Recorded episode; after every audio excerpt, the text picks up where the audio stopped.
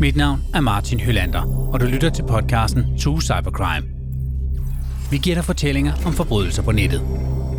Det er blevet kaldt fremtidens krigsførelse mellem nationer, men cybercrimes er mindst lige så farlige for virksomheder og enkeltpersoner. Og en dag kan det også ramme dig. Derfor vil du i hver podcast også få gode råd fra IT-sikkerhedseksperter om, hvad du eller din organisation skal være på vagt overfor, og hvad du kan gøre, hvis du kommer under angreb. Podcasten er sponsoreret af Atea, som er leverandør af IT-infrastruktur og sikkerhed. Afsnittet her er en del af anden sæson af True Cybercrime.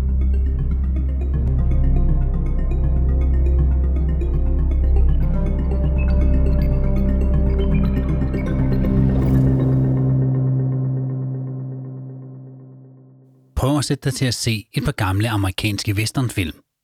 Helten har altid den flotteste hest og held med kvinderne, mens skurken ikke er bleg for at skyde folk i ryggen og løbe med kassen. Og så er der også et par andre ret tydelige kendetegn. Helten har ofte en hvid cowboyhat på, mens den onde modstander som regel har en sort hat på. Nu sidder du måske og tænker, hvad har det med cybercrime at gøre? Forklaringen kommer her. IT-hackere findes i mange former, nationaliteter og farvekoder. Hackere har mange hatte.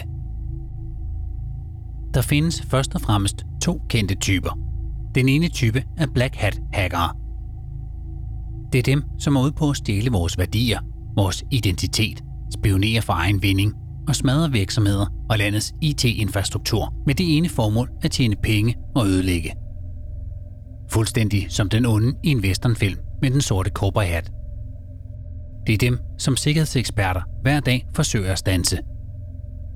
Bare prøv at spørge eksperten fra Atea. Af sikkerhedsmæssige årsager er han anonym. I starten der var der de her lone wolf-hackere, som mere eller mindre på egen hånd gik ud og hackede virksomheder. Et godt eksempel på det er fra slutningen af 70'erne og 80'erne, hvor en meget kendt hacker, der hedder Kevin Mitnick, hvor det lykkedes ham med meget få midler, men med stor opfindsomhed og kompromittere virksomheder som Motorola og Nokia og Sun Microsystems. Siden dengang er der sket en udvikling. Det er gået stærkt både med hensyn til værktøjer og kompetencer. I 2010 der så vi et eksempel på, at der var lande indblandet i et hackerangreb. Irans atomkraftværkprogram blev sat nogle år tilbage, da en af deres atomkraftværker blev mere eller mindre ødelagt. Det var lykkedes et land eller nogle lande at kompromittere en speciel centrifuge inde i det her atomkraftværk, selvom atomkraftværket var isoleret fra internettet. Det er meget avancerede angreb, udført af nogle virkelig, virkelig dygtige organisationer med et virkelig stærkt teknisk setup. Desværre så er der også en rigtig god økonomi i at være hacker i dag. World Economic Forum var ude i 2019 og anslå, hvad det kostede verdenssamfundet at have cyberkriminalitet. Og det tal, de endte ud med, det var $1,5 trillion per år. Det er et ettal og et femtal efterfulgt af 11 nuller. Og det bringer os naturligt videre til den anden kendte type af hackere. White hat hackere. Og rigtig gættet.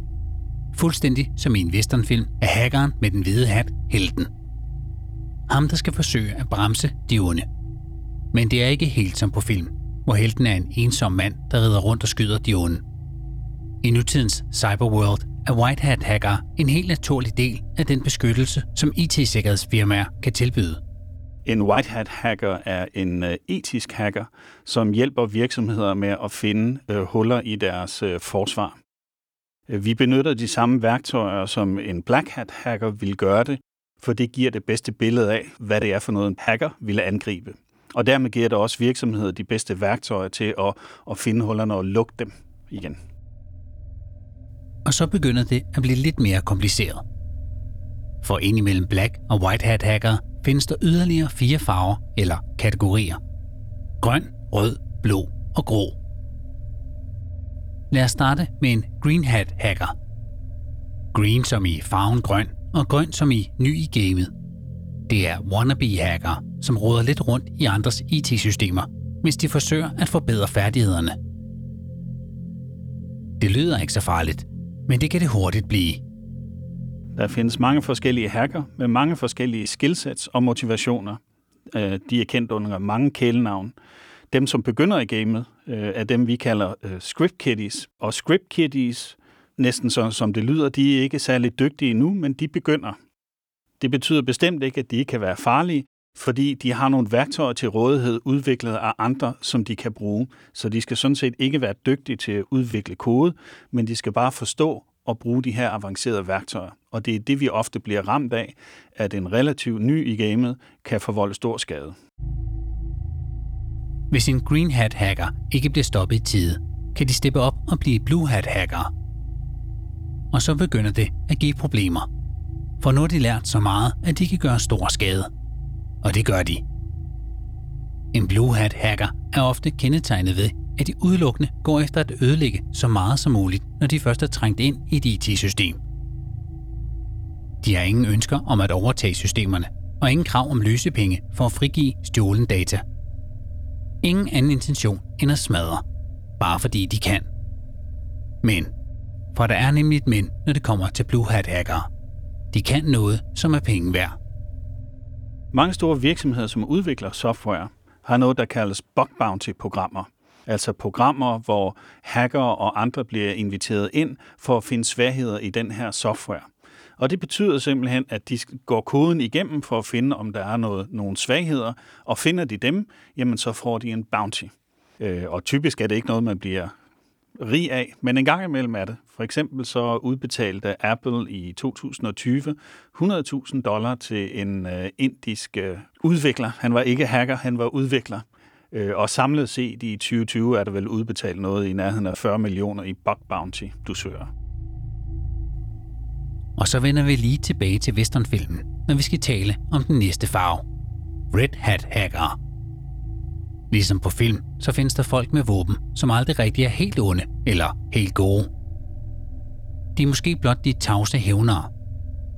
En red hat hacker ser det som sin opgave at bremse de onde. Lidt ligesom white hat hackerne. Men hvor de hvide hacker lukker ned for de sorte hacker og efterfølgende melder dem til myndighederne, så benytter Red Hat-hackerne et noget andet arsenal. De bruger al deres computerpower til at smadre Black Hat-hackers setup. Et cyberangreb på de cyberkriminelle. Der er en rivalisering af hackergrupper imellem, og en gang imellem så bekæmper de også lidt sig selv. Primært fordi, at nogen har taget credit for noget, de ikke har gjort, men der kan selvfølgelig også være andre motivationer. Hackerne bliver også hyret ind af forskellige organisationer til at håndte andre hackere, som har været del i et angreb. Herhjemme har vi et lille sjovt eksempel fra 2013, hvor Kommunernes Landsforenings hjemmeside blev lagt ned, og efterfølgende så blev der givet den besked, at det var en hackergruppe, der hed Anonymous, som stod bagved det. Det var der så ikke, og Anonymous ville ikke have det siddende på sig, så de fandt fakta frem i sagen og offentliggjorde dem, således at politiet egentlig kunne finde den, der egentlig var skyldig i det. Og det var en 15-årig dreng fra Nykøbing Falster, og ikke Anonymous. Tilbage er der så den sidste farvegruppe af hackere. Grey Hat hackere. Og de kommer i mange forskellige former. Men fælles for dem er det, at de ofte er drevet af en politisk overbevisning. Måske vil de afsløre statslige hemmeligheder eller udstille store internationale virksomheder. De vil typisk kaste lys på det, som de selv mener er moralsk forkert eller farligt. Og de kan komme dybt, dybt ind i selv de mest lukkede systemer. Tag for eksempel skotten Gary McKinnon. I 2002 udførte han det, der den dag i dag betragtes som et af de største hack i militære systemer nogensinde. På lidt over et år lykkedes det McKinnon at hacke sig ind i 97 computere hos det amerikanske militær og det amerikanske rumagentur NASA. På hver eneste hacket computer efterlod han sig meddelelsen: "Your security is crap." Jeres sikkerhed stinker. En grey hat hacker er jo, ligesom farven fortæller, en blanding mellem en white hat, som er fuldstændig lovlig, og en black hat, som er fuldstændig det modsatte. Så en gang imellem har han et ædelt formål, men man skal altid huske på, skal man hacke nogle virksomheder, så skal man have en tilladelse fra virksomheden, før man er white hack.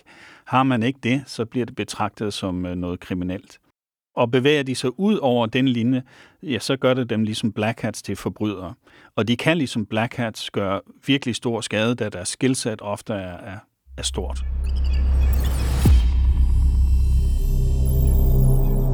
Du har lyttet til podcasten True Cybercrime. Podcasten er sponsoreret af Atea og produceret af Heartbeats. Martha Winter laver lyddesign, og mit navn er Martin Hylander. Og det er Thomas Stockholm, der står bag idé, research og manuskript.